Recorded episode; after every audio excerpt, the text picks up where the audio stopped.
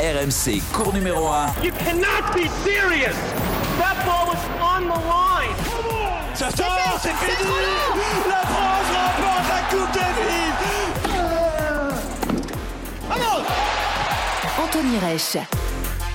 Salut à tous, bienvenue dans cours numéro 1, le podcast tennis d'RMC disponible chaque semaine sur toutes vos plateformes de téléchargement évidemment. hein. N'hésitez pas à vous abonner pour écouter tous les anciens euh, épisodes des saisons précédentes. La première à entrer sur le cours était souveraine sur le circuit Challenger, la division de tournoi où elle a remporté le plus de titres, plus d'une dizaine dans sa carrière. Salut Sarah Pitkowski Salut Anthony. Il y a un sacré palmarès là. hein. Oui, ça s'est arrêté en challenger.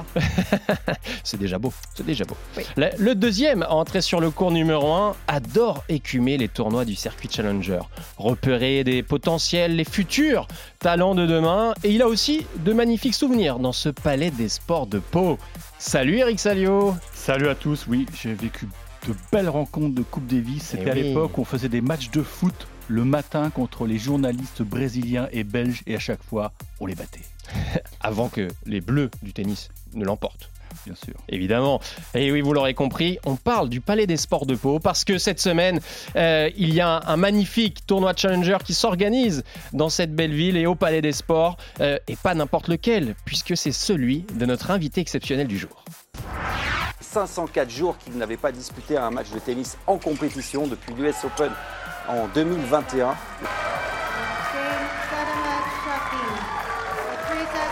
J'ai eu un, un an et demi vraiment très difficile, euh, physiquement, mentalement aussi. Euh, ça a été de loin la période la plus difficile de, de ma carrière. Il y a 35 ans, il s'impose face à Daniel Galan, le Colombien, le 70e mondial. Je savais même pas si j'allais pouvoir euh, rejouer au tennis, donc euh, le fait de pouvoir être ici en Grand Chelem sur le court et, et jouer, m'entraîner, c'est juste du, du plaisir et du bonus pour moi. Donc voilà, je savoure chaque moment. Résultat, c'est c'est même euh, moins important euh, pour moi aujourd'hui. À 36 ans, il est joueur, vous l'avez entendu, entraîneur aussi. Il a beaucoup de casquettes du Humbert et directeur de ce beau tournoi Terra Open de Pau depuis 2019 qui se déroule cette semaine. Il est notre invité exceptionnel dans ce numéro. Salut Jérémy Chardy. Salut Bonjour Mer- Jérémy. Bonjour. Merci de prendre un peu de temps. Euh, Je sais que ça, ça s'accélère évidemment, euh, Jérémy, le, euh, le tournoi, ce tournoi annuel du côté de Pau Challenger que, que tu diriges, euh, avec encore une fois un, un plateau très, très sympa cette année. Euh, C'est toujours aussi excitant d'être dans la casquette de directeur. Oui, c'est complètement différent. Après, euh, c'est une belle aventure humaine avec toute l'équipe. C'est c'est complètement différent pour moi. Euh, je commence à m'habituer, puis c'est la cinquième édition. Et puis, on a un beau plateau avec euh, deux joueurs euh, français dans le top 100, Hugo Humbert et euh, Arthur Rinderneck, et euh, les deux jeunes, Lucas Vanache et, et Arthur Fils, et puis plein d'autres bons joueurs, puisque le cut c'est 174, donc on est content du plateau. Ouais, plateau très dense. Là, tu viens de nous donner une première info déjà. hein. C'est qu'Hugo Humbert va jouer le tournoi. Oui, Hugo, il va jouer. il a, il a eu, il a fait une très mauvaise chute euh, à Montpellier. On a eu très peur. Euh, on, pensait qu'il aurait pu se faire très mal. Et puis finalement, euh, les examens ont été meilleurs que ce qu'on pensait. Dis-moi Jérémy, j'ai l'impression qu'il y a un beau bouche à oreille concernant ton, ton tournoi. C'est vrai que vous avez un, formidable outil, hein, le, Palais des Sports. tu as aussi ce sentiment que euh, c'est c'est plus qu'un challenger. J'ai l'impression que si tu as, un joli village, tu as, bien fait les choses. hein. Bah, C'était l'objectif. Euh, en plus, je suis avec les joueurs toute l'année. Euh, j'ai joué tous les tournois. Donc, euh, quand tu es joueur, tu as envie d'être dans des bonnes conditions pour, euh, pour jouer le tennis. En général, quand tu es dans des bonnes conditions, tu, tu joues toujours à un meilleur niveau. Euh, donc, du coup, j'ai essayé de, faire, euh, de mettre tout en place pour euh, qu'ils se sentent comme si c'était un 250. Et puis, euh, comme tu l'as dit, on a un bel outil avec le Palais des Sports. Je pense que c'est une, plus belle, une des plus belles salles de France pour, pour jouer Ouais. au tennis. C'est quoi la, la Donc, touche euh, Ce serait quoi la touche Jérémy Chardy du, du, du tournoi?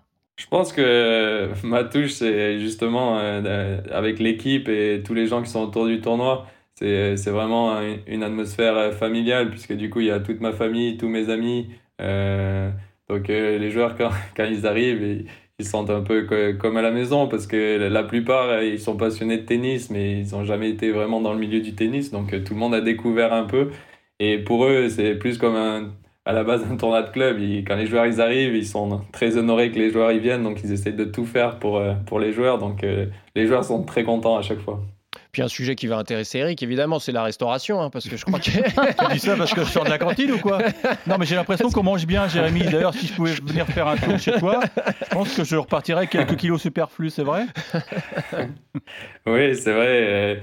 Bah, en fait, euh, la famille Candeboard, c'est un peu comme ma deuxième famille. Donc, euh, donc c'est eux qui s'occupent de, bah, de toute la, la, nourriture pendant le tournoi, euh, que ce soit Yves Candeboard, Julien Candeboard ou Philippe Candeboard. Donc, ils sont là toute la semaine pour, bah, pour servir les, les joueurs, les, les sponsors.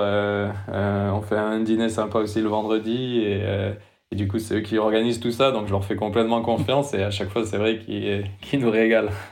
Alors, on s'était vu, Jérémy, la première fois justement quand, le tournoi allait euh, euh, être inauguré. Sa première édition, c'était en 2019. Depuis, euh, le monde a changé. tu as pris le, Covid de plein fouet. on imagine que quand on, crée un tournoi, qu'il y a quand même ces années si particulières, si difficiles, ça a dû être une vraie épreuve, un vrai parcours du combattant pour le stabiliser, le pérenniser malgré le Covid? Oui, ça a été euh, difficile. En même temps, on a quand même eu un peu de chance parce que la première année du Covid, on a été le dernier tournoi à se jouer. Euh, donc on, l'a échappé belle. Eh euh, la, deuxième année, on a eu juste une petite fenêtre où on a, où on a pu jouer le, tournoi et on a pu le jouer. Et, et, dans la même année, comme il y avait le, comme il y avait le Covid, j'avais demandé tout de suite à la TP de décaler la date et du coup on a fait une édition en novembre. Oui, c'est donc, euh, donc en fait, euh, ça nous a permis de faire euh, février, novembre et, et, de nouveau février. Donc ça, on, on, a réussi à, à, faire toutes les éditions. C'était important parce que comme tu l'as dit, on vient de commencer, c'est que la cinquième édition. et puis surtout, ce qui était bien, c'est que dans cette période difficile, les partenaires, ils nous ont soutenus et ils ont vraiment été derrière nous parce que ben, malheureusement, sans, sponsor et sans argent, c'est presque c'est impossible de faire un tournoi. Jérémy, euh, pour, tous ceux qui nous écoutent, c'est vrai que sur les, les allez, 5, 6, 7 dernières années, en fait, tu, tu as, et, c'est rare pour un joueur de tennis, tu avais une triple casquette de joueur, euh, de coach, puisque tu as entraîné euh, Hugo Humbert, et de directeur de tournoi. Parmi, parmi ces trois casquettes, quelle est celle qui te procure le plus le plus d'émotions aujourd'hui? Être sur le terrain, c'est, tu le sais euh, autant que moi, c'est quand même euh, là où tu as le plus d'émotion parce que c'est, c'est toi qui joues, euh, tu décides de, de, tes propres choix, tu, tu gagnes, tu perds, donc tu as plus d'émotions. Mais après, celle, de, celle d'entraîneur, c'est une émotion complètement différente, mais j'adore le, le partage d'expérience avec Hugo. la pression est complètement différente, mais quand il joue, je pense que je suis plus stressé que quand c'est moi qui joue. Donc, euh, mais euh, mais c'est différent. Tu es à côté, tu ne peux pas faire grand-chose à part euh, la préparation. C'est ce que je dis quand je sais qu'on s'est bien préparé et qu'il a fait tout ce qu'il fallait à l'entraînement. Après, je suis moins tendu sur ces matchs. Et puis, directeur de tournoi, c'est plus la gestion de, de l'équipe, la gestion de, de l'humain. Et puis après, c'est les événements aussi, tu as toujours des, des petits euh, couacs qui arrivent au dernier moment et il faut s'adapter euh, en permanence. Mais ça, le fait d'être joueur de tennis, on a l'habitude de, de s'adapter en permanence. Jérémy, je, je, suis un peu plus âgé que toi, mais on est tous les deux verso, hein, ça c'est bien. tous les deux nés en février, bon anniversaire. Oui, oui, il y a quelques jours. Merci. Euh, tu, je crois que tu avais déclaré que tu voulais rendre aussi à, à la ville de Pau tout ce qu'elle t'avait apporté. Et j'en parlais dans le sommaire la ville de Pau a été vraiment une, terre de tennis, notamment en, en, 99. Il y a eu deux rencontres de Coupe Davis, France-Brésil et, France-Belgique. Et je me demandais, mais t'étais où ce jour-là en 99 J'étais sur le cours. Non. Eh oui. Ramasseur. sur le cours, ramasseur eh de, de Seb Grosjean, euh, Fabrice Santoro, Nicolas Escudé. Euh, j'ai les photos avec eux. Et euh, d'ailleurs, ils, me le rappellent souvent que j'ai été le ramasseur de balles. ah, mais du coup, tu es passé par toutes les étapes sur ce, dans cette magnifique salle? Oui, oui, oui. Ben, c'est ce qui m'a donné envie de faire le tournoi parce que quand j'ai été ramasseur de balles et quand il y a la Coupe Davis qui est venue, ça, ça donne un, énorme boost. Ça te, ça te, fait rêver, ça te donne envie de t'entraîner. Et le fait de le voir de tes propres yeux, tu te dis que c'est possible. Alors que quand tu le vois jamais que à la télé, quand tu es petit, tu as l'impression que c'est vraiment loin. Alors que tout le monde a sa chance. euh, tant que tu es passionné, que tu que tu t'entraînes dur et que tu es prêt à le faire euh, pendant très longtemps. Et, et euh, voilà, tout le monde, euh, tu peux venir de n'importe où, tu as ta chance de, de devenir fort dans le sport et c'est ça qui est, qui est beau dans, dans notre métier. Et d'ailleurs, Jérémy, tu as eu la chance de disputer une finale de Coupe Davis. Alors, c'était le match 1 ou le match 2 Je me souviens plus contre Le les vendredi. Croates. C'est ça, hein? Euh, ouais, le premier match. Tu as ouais. lancé la, finale France-Croatie, ça a dû être à... J'imagine que les heures précédentes, quand, quand c'était Noah hein, qui t'a titularisé, Oui. euh, le cœur, il doit battre là. hein. Oui, j'ai euh, honnêtement, c'était euh, en termes de, de stress, c'était le moment le, le plus difficile à gérer de, de ma vie, même je pense, pas que de ma carrière. Euh, c'est vrai que j'ai pas euh, la nuit d'avant, euh, j'ai pas dormi beaucoup. voilà, c'est un rêve de jouer pour l'équipe de France. Là, c'est une finale. t'as- T'as vraiment envie de, de donner ton maximum. Puis t'as as aussi beaucoup de pression et et après, c'est ce que j'ai dit. euh, Il y a des joueurs qui se retrouvent en finale de Coupe Davis, qui ont déjà joué des finales de très gros tournois, de Grand Chelem ou de Master Series. Moi, c'était la première fois, donc euh, c'était aussi tout nouveau pour moi. Et euh, c'est vrai que ben, pendant le match, la tension a, été élevée. J'ai euh, j'ai pas réussi pendant tout le match à, à évacuer cette, euh, ce, stress que, que j'avais eu. Il y avait un contexte incroyable d'ailleurs cette semaine-là. On était tous les trois euh, au, stade. Moi, j'étais en bord terrain, donc à quelques mètres de toi. Et c'est vrai qu'il y avait cette notion de terre battue intérieure, une surface que tu, tu affectionnes a priori. Et puis, bah, cette, ces, ces- facilités que tu as sur cette surface face à la Croatie, une finale dans un stade plein. Euh, c'était quand même 27 000 personnes, hein, c'était quand même historique. À l'époque, euh, la Coupe Davis avait une dimension incroyable. hein. Oui, c'était euh, bah, la Coupe Davis, c'était, je pense, euh, la une des plus belles compétitions. hein. Si c'était pas la plus belle, euh, euh, moi j'adore euh, être en équipe et c'était la seule fois où on pouvait vraiment partager, euh, même euh, avec les, les gars. Euh, parce que sur le tournoi, bah, c'est un peu chacun pour soi. Là, on était vraiment tous ensemble. Euh, c'était bien aussi quand tu allais de ville en ville euh, euh, dans ton pays. euh, c'était une, c'était une atmosphère particulière. Je pense que tous les, les fans de tennis euh, adorent la Coupe Davis. Mm. Euh, malheureusement, au jour d'aujourd'hui, on comprend, même moi, pas très bien ce qui, ce qui se passe. Je te rassure, on essaye toujours de chercher les fiches pour Ouais. comprendre le, le format. Mais c'est vrai qu'en France, la Coupe Davis, elle, avait, elle, elle, elle a toujours eu une,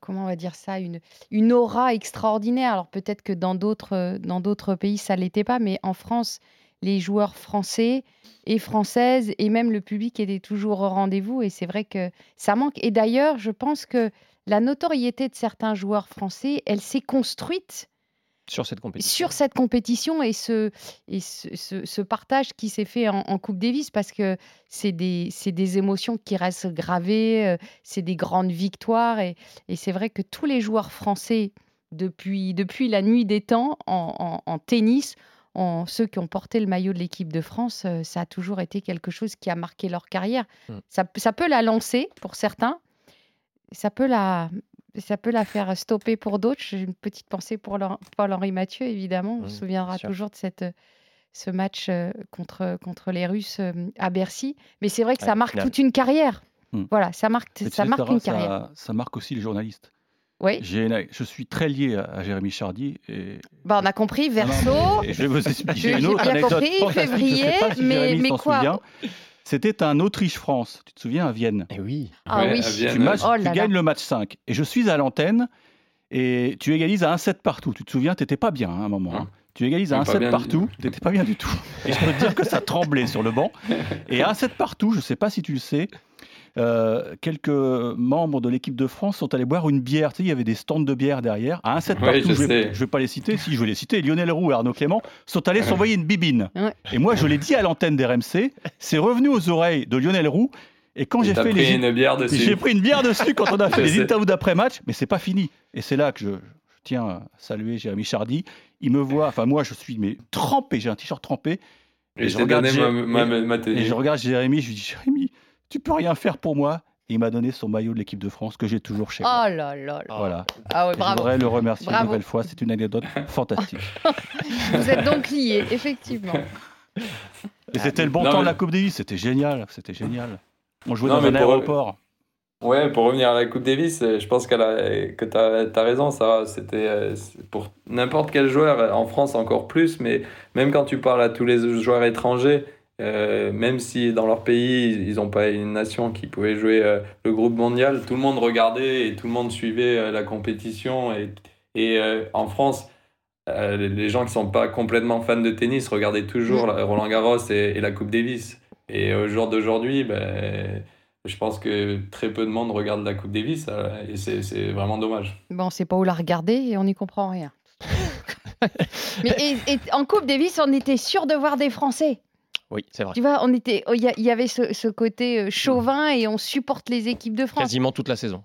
Toute la saison. À Roland Garros, bah, France, tu tu sais pas si on en aura en deuxième semaine ou pas. Oui, malheureusement. Pour revenir sur une de tes euh, casquettes, euh, Jérémy, il y a évidemment ce rôle de- d'entraîneur euh, récent. Je me souviens t'avoir vu aussi aux côtés d'Alexei Popirine la saison dernière. Là, cette fois-ci, c'est avec Hugo Humbert.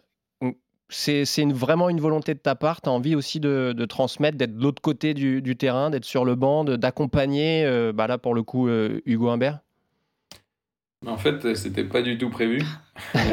c'était, je vais te l'avouer, euh, euh, j'ai toujours eu envie de, de transmettre et de, et de, de donner euh, ben, mon expérience de toutes les années que j'ai eues, tous les entraîneurs que j'ai eus pendant ma carrière et puis les, les joueurs fantastiques que j'ai pu euh, euh, ben, côtoyer.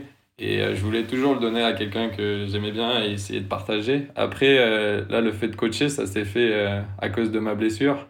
Euh, parce que voilà, euh, Alexis Popirine, il, il était à l'académie de Patrick Moratoglou et, et il m'a demandé de, de l'aider sur toute la période sur terre battue. Et comme je jouais pas, j'ai été content de, le- de le faire. Et puis, euh, et puis après, euh, je me suis fait opérer.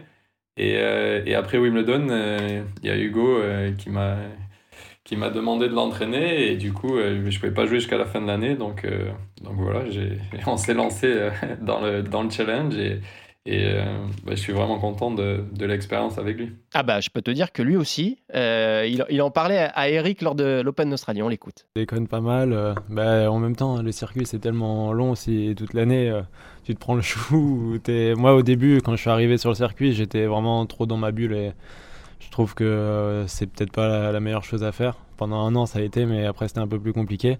Et puis là, ouais, d'être avec lui, je vois vraiment les choses euh, différemment. Et euh, bah, ça se passe super bien. ouais, C'est mon coach, mon ami, donc euh, tout va bien. Tout va bien, Jérémy.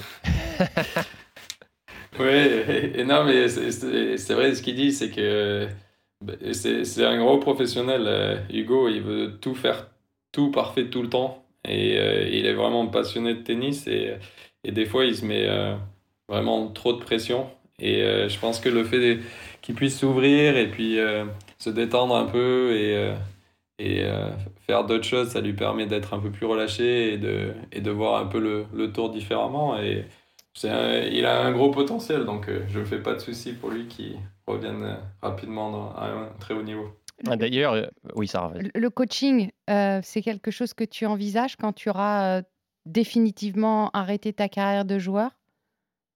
En fait, euh, c'était la question qu'on m'avait déjà posée. Bah bah, J'avais dit, bah, déjà, laissez-moi arrêter de jouer. D'accord. Bon, on te laisse euh, arrêter de jouer alors. Et après, je verrai si je veux coacher. Mais maintenant, je, je joue toujours et je coach. Donc, euh, donc la question, tu peux la poser. Euh, euh, ben, je pense qu'avec euh, Hugo, tant que ça se passe bien et tant qu'il a envie que je l'aide, je, je l'aiderai. Euh, surtout, euh, en plus, là, dans cette période, on a créé vraiment un, un lien très fort parce que moi, c'était une période difficile pour moi. Euh, comme je l'ai dit, c'était sans doute la, période la plus difficile pour moi de ma carrière. Et puis, lui, c'était sa période la plus difficile aussi. Donc, du coup, ben, le fait d'essayer de. ben, qu'il regagne des matchs, qu'il retrouve confiance et d'essayer de le faire sortir de cette période, ben, ben, tu rentres beaucoup dans l'intimité de la personne et, euh, et ça crée des liens. Et, et puis euh, voilà, le fait qu'il ait réussi à terminer dans les stands la, la saison, c'était quand même une première victoire pour nous. Et Jérémy, justement pour revenir, parce qu'on sait, tu nous l'as dit, il va, il va jouer euh, le, le, Challenger, euh, ton tournoi à Pau. Euh, tu parlais justement de, de, tout ce que tu mets en place pour les joueurs, etc. On sait que c'est un Challenger 125. Est-ce qu'il y a une ambition sur le long terme, le moyen terme, de le, le passer et, en 250, du coup, être sur le circuit principal? Moi, c'est sûr, ça serait, ça serait quelque chose de d'exceptionnel de pouvoir essayer de faire un, tournoi ATP. Après, c'est beaucoup plus difficile parce que il faut réussir à acheter une date. Euh, mais avec l'ATP, il n'y a qu'un nombre limite de 250. Donc en fait, il faut, il faut trouver un, un, tournoi qui a envie de te vendre la date. Et euh, ça, c'est pas facile. Et il y a beaucoup de gens qui attendent pour essayer d'acheter des dates. Donc euh, c'est pas que ta volonté qui, qui, qui te permet de devenir 250. Et surtout que c'est de plus en plus bouché, hein, le calendrier. Oui, c'est euh, c'est de plus en plus, euh, il y a de plus en plus euh, de, de, de, choses à jouer. mais donc, c'est pas facile pour, le, pour les joueurs. Et donc, donc voilà, mais bon, on trouvera peut-être dans le futur. Eric. Dis-moi, Jérémy, j'ai l'impression que l'amitié, chez toi, c'est une valeur très importante. Et on en avait parlé off en Australie. Tu as, as pu suivre la finale de la Coupe du Monde dans les tribunes grâce à une amitié très forte. Est-ce que tu peux nous expliquer, surtout aux éditeurs, moi je la connais l'anecdote, mais les auditeurs la connaissent pas. Mais en fait, c'est très simple. C'est euh, Olivier Giroud. Il est quand je suis arrivé euh, à Londres, euh, ben, je l'ai rencontré. On a un groupe d'amis avec plusieurs sportifs. Il y, a, il y, a, Robert Pires qui habitait là aussi, Serge Betsen, et puis aussi trois autres amis où on a un groupe très soudé. Et, euh, et, du coup, après, en plus, il y a eu le, le confinement pendant euh, le Covid. Et du coup, on s'est mis à, faire tout, tout notre, euh, notre, entraînement ensemble, la préparation physique. Et du coup, on a passé ben, toute cette période ensemble à s'entraîner et, tout ça. Et, et puis après, bien sûr, ben, il y a eu la Coupe du Monde. Et quand ils, ils se sont qualifiés pour la finale, on s'est parlé et, et, et, je pouvais pas rater ce moment. Donc, donc euh, j'ai été le voir et euh, bon, malheureusement la, la fin euh, n'est pas celle qu'on attendait, mais, mais voilà, c'est c'est toujours sympa. C'était c'était une émotion vraiment incroyable. J'ai jamais vécu une émotion comme ça en regardant un, match. donc, donc voilà, c'était quand même un, un, très bon moment, même si on a perdu. Physiquement, Olivier Giroud, il doit être solide, non? Oui, oui, physiquement, en cardio, il est plus fort que moi, je confirme. Et il y a des domaines dans lesquels tu es plus fort que lui, non? Bon, au tennis quand même, non? Non, mais euh, sur le plan physique, je veux dire. Euh. c'est vraiment différent les qualités qui sont demandées à un tennisman et à un footballeur? Ouais, c'est différent. Hein. Ben, parce que déjà, ils courent euh, ben, pendant tout le match. Ils passent leur temps à, courir. Donc, souvent, ils ont une, meilleure VMA. après, en changement de direction, on est quand même beaucoup plus fort si tu fais un cardio euh, sur ligne droite, euh, ils sont plus forts, mais avec, dès qu'il y a des changements de direction sur des petites distances, je pense que le joueur de tennis a, plus de facilité. Et, euh, mais après, non, en plus, lui, c'est quand même un athlète complet. Il est grand, il, est, il est costaud, il mentalement, bah, moi, je le trouve très fort. Et à chaque fois, on essaie de, de l'enterrer, il se retrouve remplaçant et, et chaque fois qu'il rentre sur le terrain, il fait la différence, il marque des buts, des buts importants et, et euh, moi, j'admire ce qu'il fait. Et, euh, je sais que bah, plusieurs fois, quand, pendant cette période, quand c'était un peu difficile, là, quand on repartait sur le circuit, d'être euh, avec d'autres athlètes et de se pousser les uns les autres, ça, ça nous a beaucoup aidé. Oui, c'est vrai, hein, c'est le trait de caractère de, de sa carrière, hein, parce que très souvent remplaçant, partout où il est passé, puis il s'impose par force de, travail, et là il a été décisif aussi sur cette Coupe du Monde, une force mentale hors du commun. Oui, je pense que je qu'il a une confiance en lui. Euh, puis après, c'est toujours pareil, quand tu travailles très dur et que tu fais tout ce qu'il faut en dehors, ben, moi je trouve que c'est normal d'être récompensé sur, sur, le terrain. En général, il n'y a pas de miracle. Quand tu es vraiment un professionnel et que tu fais tout en dehors, à un moment donné, tu as ta chance et, et, ça sourit toujours. Donc euh, le plus important, c'est la rigueur de travail euh, au jour le jour. Et euh, tu sais, nous, dans les, dans les épisodes précédents, euh, on a beaucoup parlé de, cette saison 2023. On voit aussi que, que Gaël Monfils, bon, c'est un peu plus compliqué le, le, retour que prévu. On devrait le voir sur les, les- terrains euh, américains au mois de mars. On voit bien que votre génération, évidemment, et c'est tout à fait normal, petit à petit, vous allez moins jouer et puis aussi arrêter vo- vo- votre carrière. Tu t'occupes d'Hugo Humbert qui fait partie de ces, jeunes Français qui, qui, qui ont, qui sont pleins de promesses. Il y a Arthur Fils, Lucas Van aussi qui vont être sur sur ton euh, tableau euh, du côté de Pau. Euh, Est-ce que tu penses, toi, que ces, trois jeunes joueurs peuvent porter le tennis français à l'avenir? Je pense que Hugo, déjà, il, il a déjà démontré. Il a été 25e mondial. Il a battu les meilleurs joueurs au monde. Je pense qu'il a vraiment la capacité pour, pour revenir rapidement dans le top 50 et, d'aller beaucoup plus haut après. Euh, donc je pense que il peut euh, porter euh, le tennis français et être numéro un français. Arthur Fils, j'ai toujours aimé la façon dont il jouait. Et je pense que là, il, il est en train de prendre confiance. Il a eu un déclic.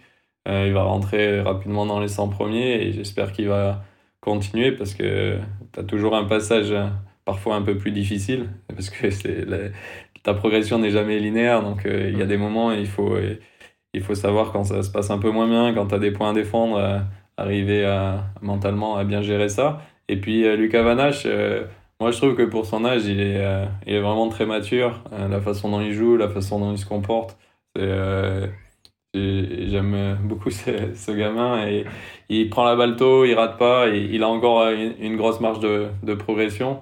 Et euh, je pense qu'il est aussi bien entouré. Donc euh, je pense que les trois, ils ont un, un bel avenir devant eux. Et s'ils continuent à être sérieux et, et motivés, et j'espère qu'ils ils joueront tous bien. Alors, avant qu'ils jouent tous bien, est-ce que toi, tu envisages et tu aurais en ligne de mire un, un certain Paris 2024, notamment en double? Est-ce que tu as cet objectif-là en tête?